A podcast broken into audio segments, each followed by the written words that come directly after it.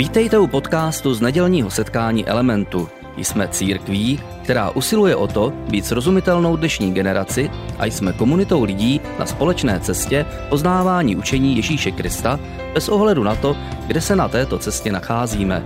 Doufáme, že dnešní přednáška bude pro vás užitečná. Ode mě. Jsem rád, že jste dorazili dneska na třetí díl seriálu který jsme nazvali Petr, muž, kterému říkali skála. Mluvíme o tom celý duben, celý duben se věnujeme tomuto muži, který je nejčastěji zmiňovanou postavou, jak už jsme si říkali v tom úplně prvním díle, druhou nejčastěji zmiňovanou postavou po Ježíši Kristu ve všech evangelích a hlavní postavou té první poloviny knihy skutku, která se zabývá vznikem církve. Petr, nebo někdy mu říkáme apoštol Petr, je člověk, který ovlivnil křesťanství víc, než se nám zdá a v našich kruzích se o něm až tak často nemluví, což je velká škoda. A my jsme si říkali v těch minulých dílech, že ho pozval do svého vnitřního kruhu a Petr se stal jedním z hlavních, neli možná tím úplně nejdůležitějším apoštolem té celé skupině, kterou, která kolem Ježíše se vytvořila. Ježíš měl kolem sebe několik skupin nebo několik vrstev té skupiny. Měl pár blízkých přátel, měl nějaké lidi, kterým říkal apoštol apoštolové, kteří byli takový jeho kolegové, spolupracovníci, které posílal dělat různé věci.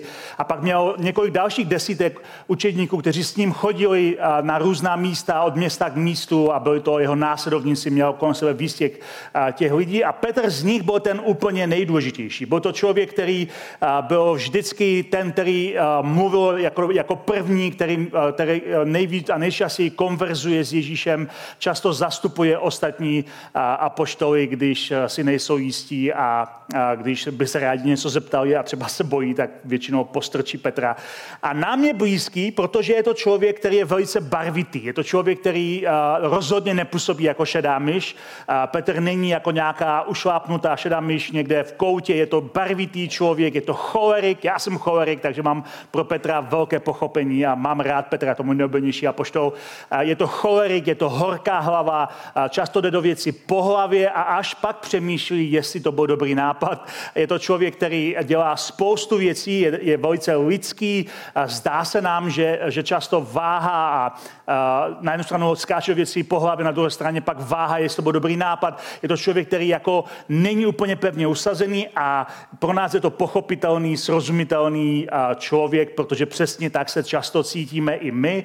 A my jsme si v tom druhém dílu, to bylo minulý týden na Velikonoce, říkali, že takové to srdce Evangelia, srdce toho, eva, toho velikonočního příběhu je přesně to, co vidíme na příkladu Petra, kdy on zapírá Ježíše, jako by se k němu vůbec neznal, ale Ježíš po svém skříšení s ním obnovuje vztah, zve ho zpátky do svého vnitřního kruhu, odpouští mu a, a znovu ho zachraňuje a říká mu znovu ty též slova, co mu říká na začátku toho její vztahu a to je následujně a, a, a Petr Šimon, jak se původně jmenoval, je na nejlepší cestě stát se skutečně Petrem, co znamená skálou, mužem, kterému říkají skála, protože to slovo Petr znamená skála. Ale není to jeho původní jméno. Jeho původní jméno je Šimon a jeho přezdívka byla Kefas nebo Petr. Kefas a Petr je to samý. Možná vám to nepřijde jako to samé, ale Kefas je to v aramejštině a Petr v řeštině. Je to skála, je to jeho přezdívka. Muž, kterému říkali skála a o něm, o něm se bavíme a možná si vzpomínáte, že eh, tuhle tu přezdívku mu eh, řekl Ježíš na jejich úplně prvním setkání. To jsme rozebírali v prvním díle našeho seriálu, eh, kdy Ježíš poprvé potkal Šimona a říká mu, ty jsi Kefa, ty jsi Petr, a, a ty jsi skála. A e, to znělo jako, jako, jako potenciál, protože když se díváme na jeho příběh, na Petru příběh, tak nám jako skála úplně nepůsobí a nevypadá úplně jako skála v těch různých okamžicích, i těch, o kterých jsme mluvili minulý týden na Velikonoce, ale Ježíš v něm viděl skálu už, když ho poprvé potkal. Už ho poprvé potkal, tak v něm viděl e, jako, jako někoho pevného, jako skálu, na kterém se dá něco postavit a, a, a, a abychom pochopili, jak se Petr tou skálou stane, a protože v dnešním příběhu se Petr skutečně začne podobat více skále, a, tak se potřebujeme vrátit zpátky trochu do toho příběhu Evangelia, ještě před Ježíšovou křižování a zmrtvý stání, protože ten, takový ten proces toho stávání se skálou začíná pár a, týdnů předtím, než Ježíš je ukřižován a vstane z mrtvých a, a Petr projeví takový ten svůj skální potenciál při návštěvě Ježíše a jeho učedníků v Cezareji Filipově, o kterém, kde dneska začneme náš příběh. Cezarea Filipova je město úplně na severu Izraele. Je to, je to město, které je prakticky skoro až v Sýrii. Je to na hranicích, je to na úpatí hory Hermon, kde právě leží hranice ze Sýrii. A v tomto městě se odehrává velice zajímavá, zajímavá konverzace, kterou Ježíš má se svými učedníky. A jenom, aby nám bylo jasné, to místo nebylo vždycky městem, ale bylo to vždycky místem uctívání pohanských bohů. Ta oblast na severu od Galilejského jezera byla oblast, kterou obývali pohané, obývali to, když říkám pohané, myslím tím nežidé, a řekové, kteří tam měli svoje osadníky, tam uctívali své bohy. A tomu místu říkali Paneas. Paneas bylo to místo, uh, předtím, se to stalo Cezareou Filipovou, a bylo to místo, které nebylo městem, ale bylo to místo, uh, kde uctívali řeckého boha Pana. Ne s dlouhým A, ale s krátkým A. Pan byl bůh uh, přírody, stáda a divočiny, řecký bůh uh, uh, přírody. A často tenhle ten bůh Pan byl uctíván na krásných přírodních místech, na místech, které byly přírodně krásná. A tohleto místo bylo velice krásné. Hora Hermon je vysoká hora, nahoře máte sníh, dole je, je to prostě krásné místo a byla tam jeskyně, ze které vyvěrá potok, který se stává jedním z přítoků té slavné řeky Jordán, která pak protíká Izraelem. A ta, ten, ten pramen v té jeskyni byl tak strašně hluboký, nebyli schopni narazit na dno toho pramenu byl tak strašně hluboký, že v té době lidé věřili, že ta, že ta jeskyně je bránou do podsvětí, že ta jeskyně je bránou do pekla. Že jestli existuje peklo někde v hlubinách země, tak tahle ta jeskyně je bránou do pekla. A řekové tam vystavěli, a později Římané tam vystavěli různé chrámy, kde ustívali různá božstva, nejčastěji toho řeckého boha Pan. A například Herodes, židovský král, ten slavný, ten neslavně uh, proslulý, jako známe z toho začátku Ježíšova příběhu, tam postavil, postavil tam chrám, který zasvětil císaři Augustovi tomu, který vládnou, když se Ježíš narodil. A ten chrám tam vystavil jako místo, kde Augustus, jako císař Augustus, byl uctíváný. A po Herodově smrti tam jeho syn Filip, Eh, možná se trošku ztrácí v těch, těch informacích, ale dostaneme se k tomu, protože je to důležité, tam postavil město, které později na počest císaře nazval Cesarea. Cesarea jako císařské místo. Ale protože Cesareji máme hned několik, jenom v Izraeli jsou dvě, Cesarea Maritime, která je u moře a tohle další Cesarea, tak se často tam dává nějaké přízdív, eh, nějaké další slovo a protože to postavil Filip, tak se mu říká Cesarea Filipova. Takže to nám trošku geografie a zeměpisu, aby nám to bylo jasný. A tohle město pojmenoval k poctě toho císaře Augusta. A my od té doby říkáme Cesarea Filipova. A na tom místě, té Cesarea Filipově, na tom pohanském místě, před tou jeskyní, která je bránou do pekla, tak jak tomu lidé věří v té době, a před těmi chrámy, které jsou zasvěcené těm pohanským řeckým bohům, jako je třeba Bůh Pan, tak před tohletou celou kaskádou různých chrámů a jeskyně do pekla proběhne velice pozorodná konverzace Ježíše se svými učedníky. Ježíš tam bere své učedníky na výlet, a je to poměrně daleko od toho, kde jsou, ale když tam konečně dojdou, tak Ježíš tam s nima má velice zajímavou konverzaci, která pro náš příběh, pochopení Petrovy role je docela podstatná. Takže se tady dostáváme do toho textu v Evangelii. Evangeliu. Když Ježíš přišel do okolí Cezareje Filipovi, zeptal se svých učedníků, za koho mají lidé syna člověka? Odpověděli někteří za Jana Křtitele, jiní za Eliáše, jiní za Jeremiáše. nebo za jiného z proroků? Což je jako docela zajímavá otázka, ale hlavně pro nás, když to čteme dneska, tak si říkáme, o kom tam Ježíš mluví. Uh, za koho mají lidé syna člověka. Uh, a my víme, že Ježíš uh, v různých konverzacích, evangelích o sobě mluví jako o synu člověka. A možná snad tím nikdy nepřemýšleli, proč Ježíš o sobě mluví jako o synu člověka. Co to vlastně znamená a proč se Ježíš tady ptá učedníků, za koho mají syna člověka. Možná si říkáte, to je asi vyjádření, že Ježíš byl doopravdy člověk. Že to nebyl Bůh jenom, ale že to byl doopravdy člověk. Že to je něco jako, uh, kdysi byl východoněmecký seriál, který se jmenoval Dita dcera člověka, podle kterého má moje manželka, má svoje jméno. Dita dcera člověka. Takže Ježíš, syn člověka, je to jako opravdový člověk. Pokud si to myslíte, když čtete evangelia, tak jste trochu na omylu. Výrok syn člověka neznamená, že Ježíš je opravdový člověk, ale je to terminus technicus, je to termín, který židé používají pro mesiáše. To není termín, který je o tom, že je to člověk. Je to termín, který říká Ježíš, nebo ten, ten syn člověka, oni přemýšlejí, kdo to bude, je mesiáš. Pochází to z, ze starozákonní knihy Daniel, což je taková prorocká kniha plná mystických obrazů, kterým úplně ne vždycky rozumíme. A v té knize Daniel ten Daniel má tam vidění a, a takové jako zjevení a v tom vidění on popisuje to vidění těmi hlasovy. On říká, hele, přichází s nebeskými oblaky synu člověka podobný. Před odvěkého předstoupil, tím mluví o Bohu, před jeho tvář ho přivedli, byla mu dána vláda, sláva i království, aby jej ctili všichni lidé, všechny jazyky a všechny národy. Jeho vláda je věčná, nikdy neskončí, jeho království se nezroutí. A Židé věřili, že tahle ta předpověď Daniele je prorocký obraz toho, jaký bude Mesiáš. To slovo mesiáš znamená pomazaný. Někdo, kdo je vládce, kdo je vojevůdce, někdo, kdo, kdo vládne, kdo má skutečnou moc ve svých rukou. A oni věřili, že ten někdo, ten mesiáš je někdo, kdo bude před Bohem, kdo bude s Bohem, kdo bude mít v rukou veškerou moc a kdo ho, kde ho budou ctít všechny jazyky, všechny národy. To bude opravdu velký král a jeho království se nikdy nezroutí, bude na věky věku. Takhle oni si představovali Mesiáše, takhle o něm mluvili. Takže syn člověka a pro ně byl, a byl takový skrytý titul toho Mesiáše. A, a když říkali syn člověka, tak tím mysleli Mesiáše, nemysleli tím, že, že ten člověk je opravdu člověk.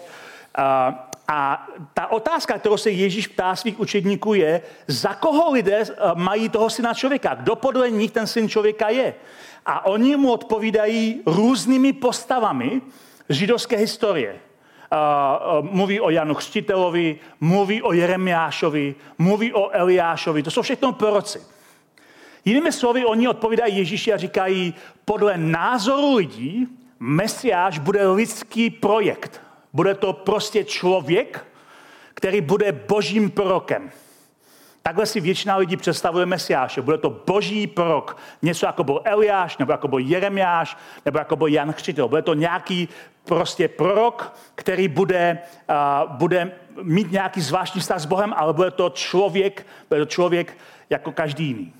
A Ježíš uh, se jich pak zeptá druhou otázku, která je víc uh, chyták pro ně a říká jim, a za koho mě máte vy?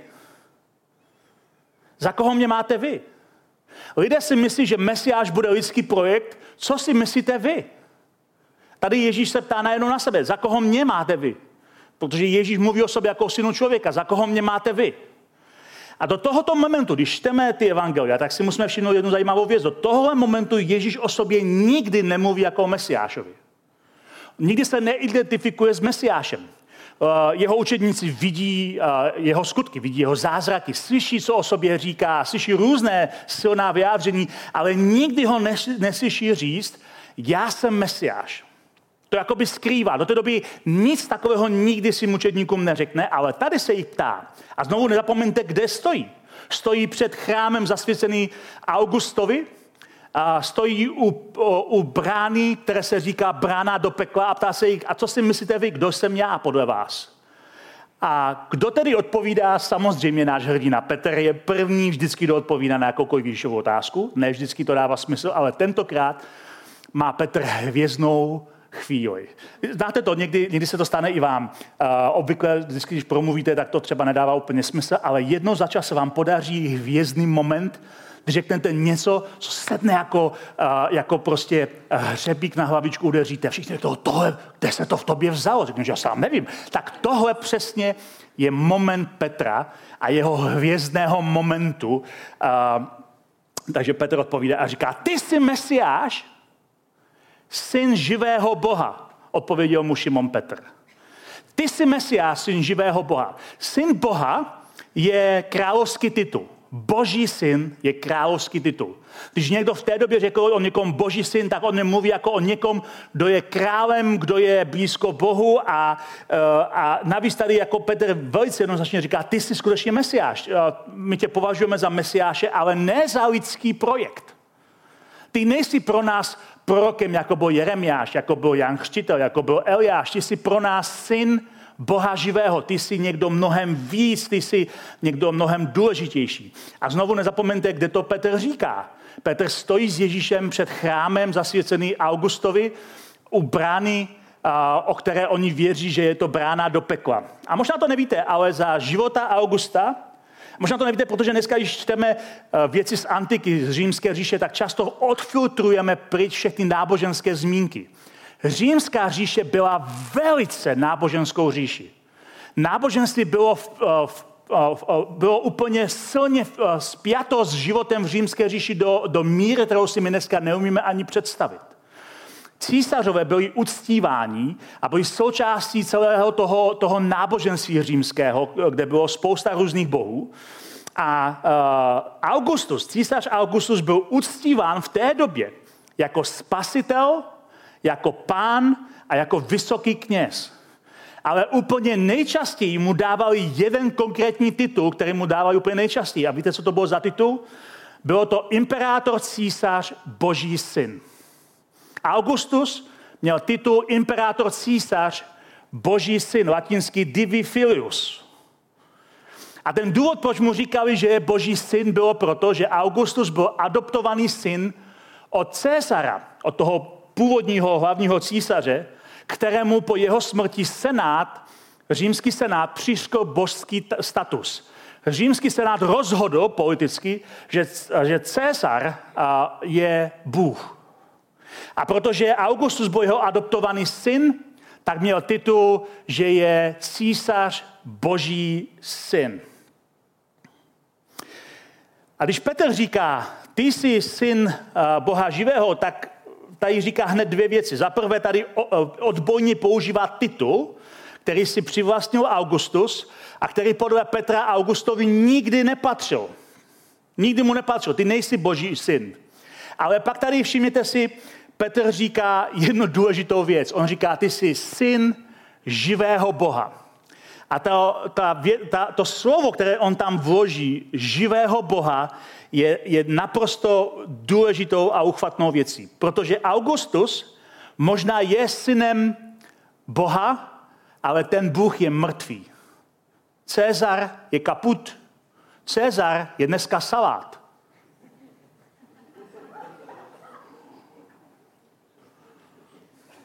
Věděli jste to?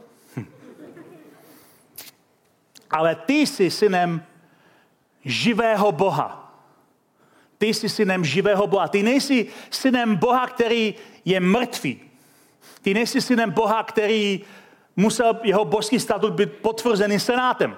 Ty jsi synem živého Boha. Ty jsi víc než lidský projekt. Ty jsi někdo, kdo je s Bohem, kdo je od Boha, kdo je s ním. To je vyznání, které které nikdy o Ježíši do té doby nikdo neříká. A Petr je ten, kdo to říká. Petr je ten, kdo říká, ty jsi Mesiáš, ty jsi syn živého Boha, ty jsi význažický projekt, ty jsi Bůh.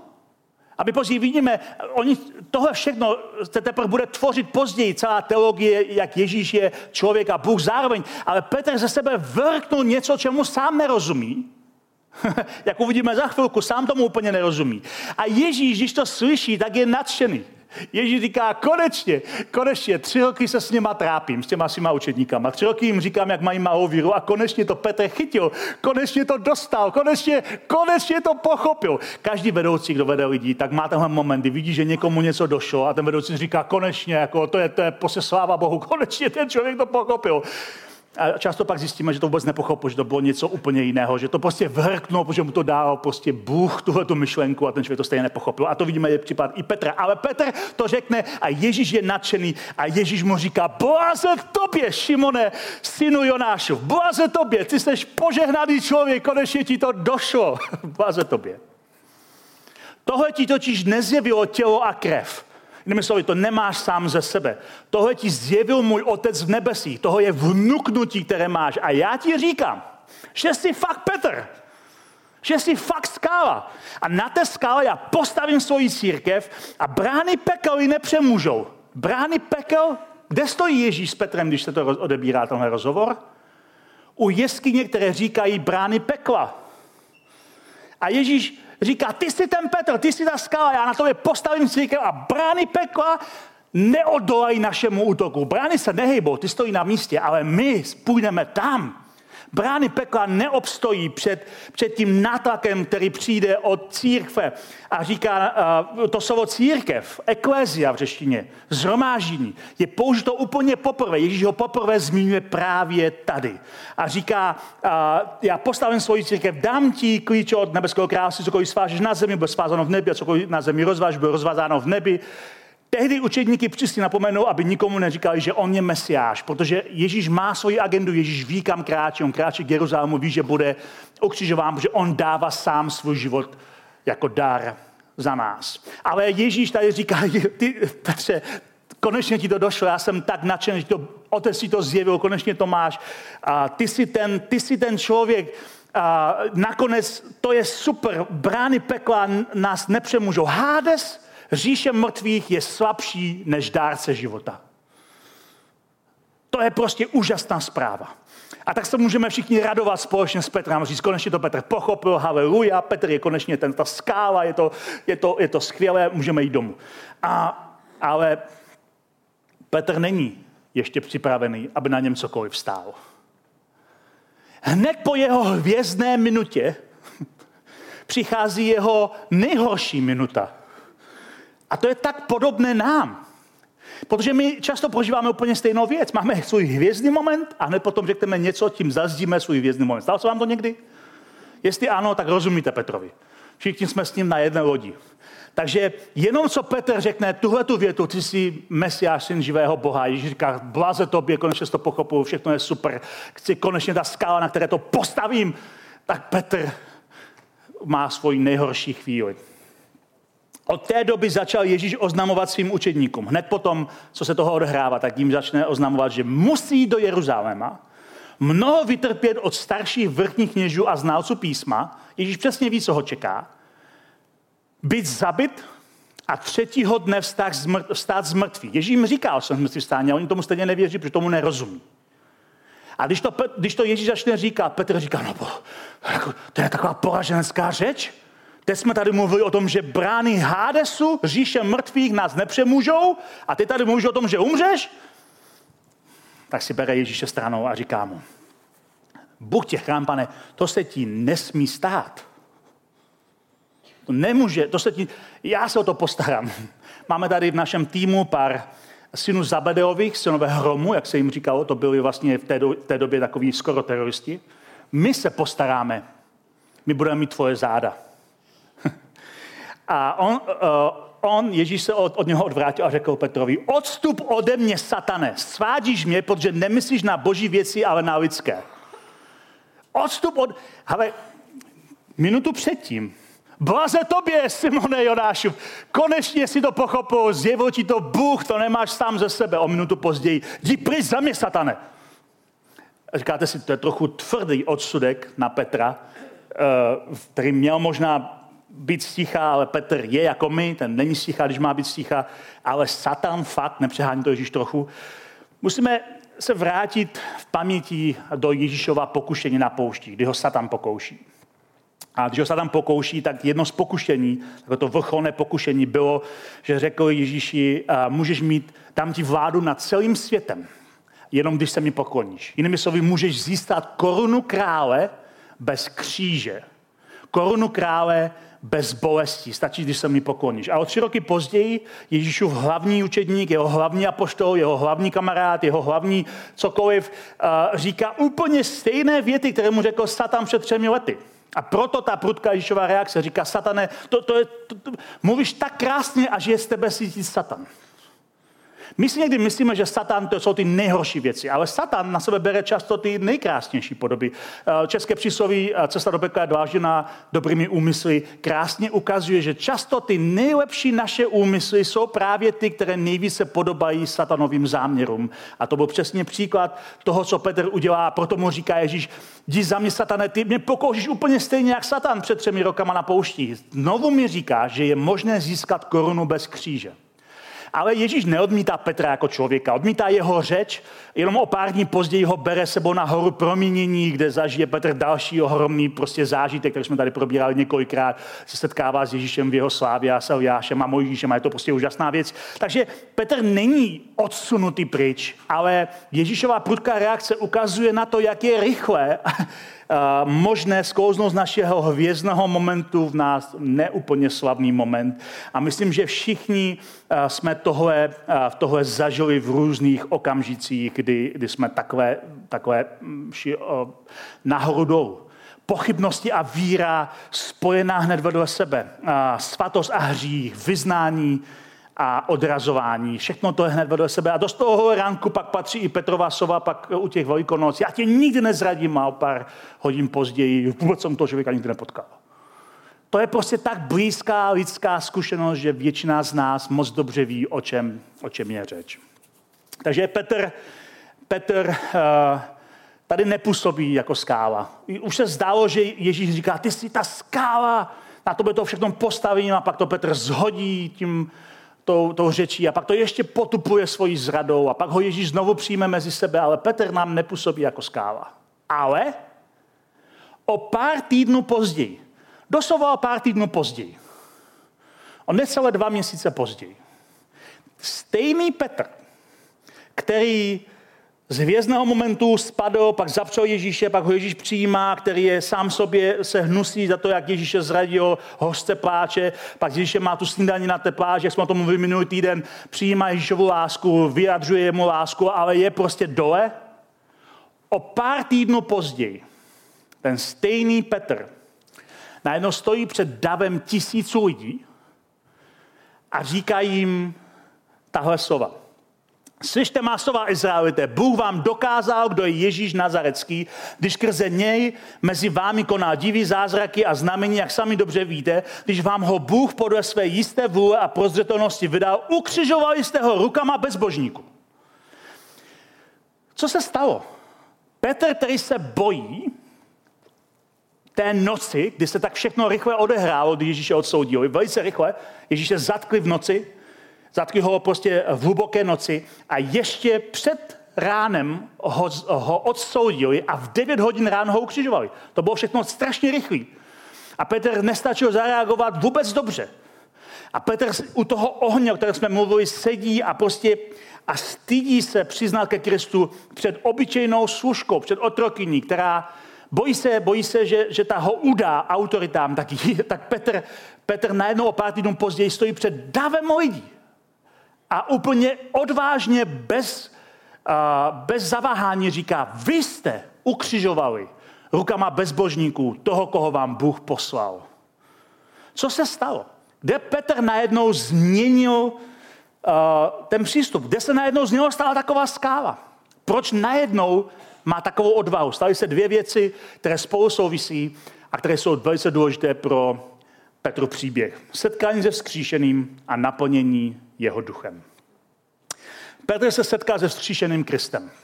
On najednou viděl, že ten Ježíš, kterého zatkli, kterého ukřižovali, že ten Ježíš žije. Že to, co o něm prohlásil o pár týdnů předtím, že je to syn živého Boha, že je to doopravdy život sám, že je to dárce života, že je to někdo víc než vždycký projekt. To bylo pro něho zásadní zlom v chápání, kdo Ježíš je. Ale zároveň byl naplněný duchem svatým. Ježíš, když si a učedníky po svém zkříšení, tak jim říkal, zůstaňte pohromadě a já odejdu pryč, odejdu k otci a on vám pošle ducha svatého, pošle vám, pošle vám mého ducha, který vás naplní a který s vámi bude a který ve vás bude a který vám dá moc a který bude s vámi. A to se stalo o svátcích, kterým říkáme letnice, a které následují 50 dní po událostech a Velikonoc. A stalo se to na svátek, židovský svátek, a to je znovu pro nás zajímavé, zvlášť pro ty, kteří jsou křesťané dlouhou dobu a říkají si, jak je to všechno prostě sou souvisí. A letnice se stály na židovský svátek Šavout. Židovský svátek Šavout je svátek, a při kterém si a, židé připomínají, a, jak Mojžíš dostal desatero na hoře Sinaj. Když uh, izraelský národ byl vysvobozený z otroctví Egypta a šel do zasíbené země, což je hlavní motiv celého starého zákona, je to ten nejdůležitější příběh starého zákona, tak uh, na té cestě se uh, s Bohem setkávají na hoře Sinai, někde na Sinai, a na té hoře Možíš od Boha dostává desky, na kterých je zachyceno desatero přikázání které pak Mojžíš, protože Mojžíš byl jako Petr, horká hlava, Mojžíš to pak roztříská, protože se naštve, že lidi mezi tím začali usívat nějaký zlatý tele a pak mu Bůh řekne, tak druhou verzi si napiš sám, jo? protože já jsem ti dal první, ty si tu druhou napiš sám. To je příběh na někdy jindy, ale uh, Židé si připomínají na tomhle svátku šavou právě to, že dostali boží slovo z nebe. A na tenhle svátek křesťané dostali božího ducha z nebe. Protože křesťané nejsou lidmi knihy, ale lidmi ducha. A právě na ten svátek když židé si připomínají seslanou Bibli, předchůdce Bible, křesťané si připomínají seslání ducha, že duch svatý na ně sestoupil, sestoupil jako prudký vítr, eh, ukázali se ohnivé jazyky, začali mluvit různými jinými jazyky, kterými se neučili. A protože to bylo po Velikonoci, tak v Jeruzalémě bylo spousta Židů z celého světa, protože Židé už tehdy byli eh, po celém světě a každý z nich mluvil jinými jazyky a najednou slyšeli ty učedníky, jak mluví řeči, kterou se neučili, ale byla to jejich řeč, které oni rozuměli, protože byli někde zdaleka a ve všech těch jazycích oni vyvyšovali Boha a mluvili o velkých božích věcech. A byl to ohromný hluk, ohromný virvajs, všichni to slyšeli, byl to hluk a tak se všichni seběhli, seběhlo se několik tisíc lidí, všichni říkali, co se to děje? A bylo to ráno, takže jim to připadalo vypadalo, že ti učedníci musí být, uh, musí být opilí, protože každý mluvil úplně jako jinými jazyky a vypadalo to strašně jako chaoticky.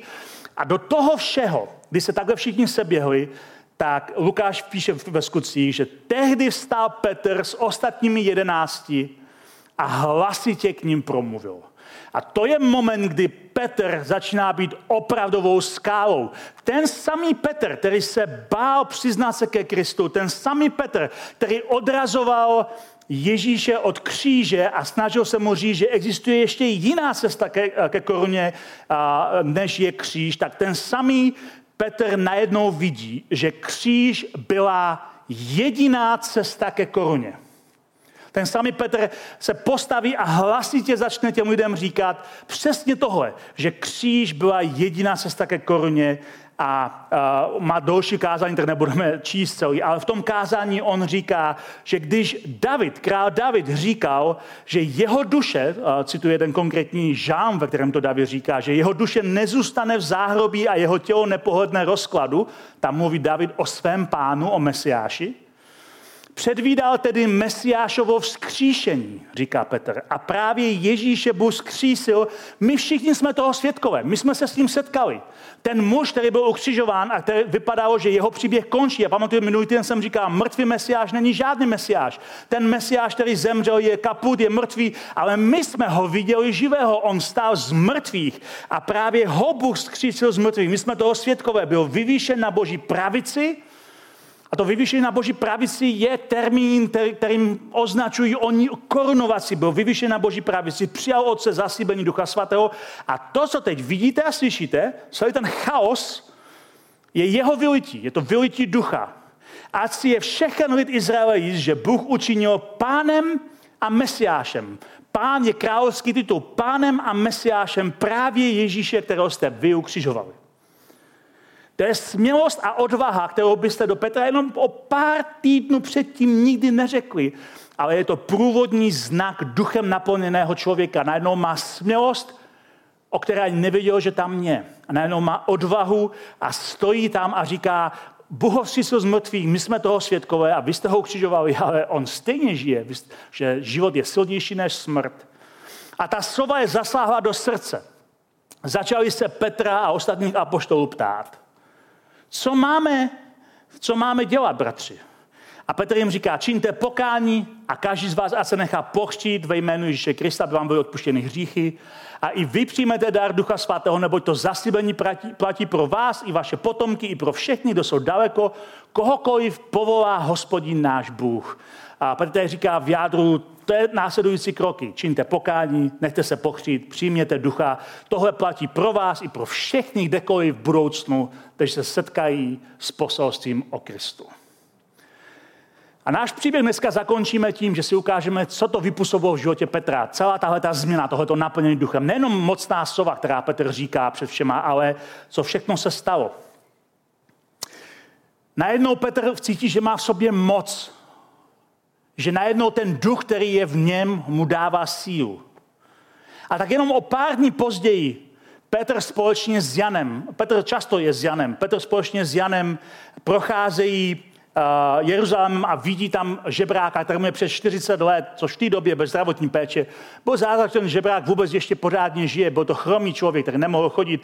A Petr se na něho podívá a s Janem a, a vidí, vidí, že on žebrá a očekává něco a říká, já mu dám něco víc, protože já mám v sobě moc toho ducha Ježíšova, kterou mi dal. Petr se s Janem mu pohledl do očí a řekl, podívej se na nás, řekl tomu žebrákovi.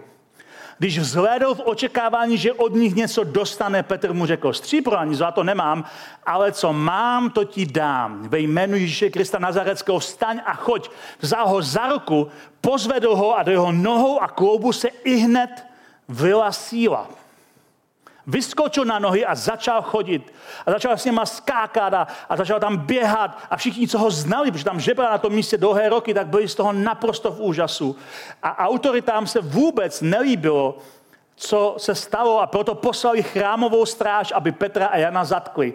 Chrámová stráž to byla přesně ta stráž, která jenom pár týdnů předtím zatkla Ježíše a uvrhla ho do takové té kopky pod domem Ananiáša. Přesně tam, o tom jsme mluvili minulý týden, přesně tam hodili i Petra a Jana protože se jim vůbec nelíbilo, co se děje. Nemohli totiž snést, že učí lid a že v souvislosti s Ježíšem hlásají vzkříšení z mrtvých. Zatkli je a protože už byl večer, nechali do druhého dne ve vězení. To je ta jáma, kde, kde, byl, kde byl Ježíš a kde byli teď i Jan s Petrem. A druhý den, a druhý den se poradili, ale vlastně nenašli žádný zločin na, na tom, co Petr s Janem udělali tak řekli, hele, musíme je varovat, dát jim důrazné varování, ale nemůžeme s nimi dělat nic víc, protože vlastně nemáme nic v ruce. A tak si je zavolali a přikázali jim, aby vůbec veřejně nemluvili ani neučili na základě Ježíšova jména. Pet, Petr se bál těch autorit na to, že zapřel Ježíše před chudou služkou. A pár týdnů později Petr přesně těm autoritám, kterých se bál, říká, Posuďte, zda je před Bohem správné, abychom poslouchali vás víc než Boha. Neboť my nemůžeme nemluvit o tom, co jsme viděli a slyšeli. A to je důvod, proč Petrův příběh nelze nemilovat. Petr tady říká jinými slovy, moje veřejná řeč není něco naučeného. Je to moje zkušenost, co jsem viděl a co jsem slyšel. Sorry, přátelé, Boha budu poslouchat víc než vás. Od tohoto momentu je Petr skutečnou skálou. Už se nikdy nebude bát, ale možná bude mít tomu někdy pochyby, tomu se dostáváme v dalších dílech. Ta největší skála, ale kterou Petr prolomí, něco neslychaného, se stane příští týden, na který doufám přijete znovu. Mějte se hezky, uvidíme se příští týden.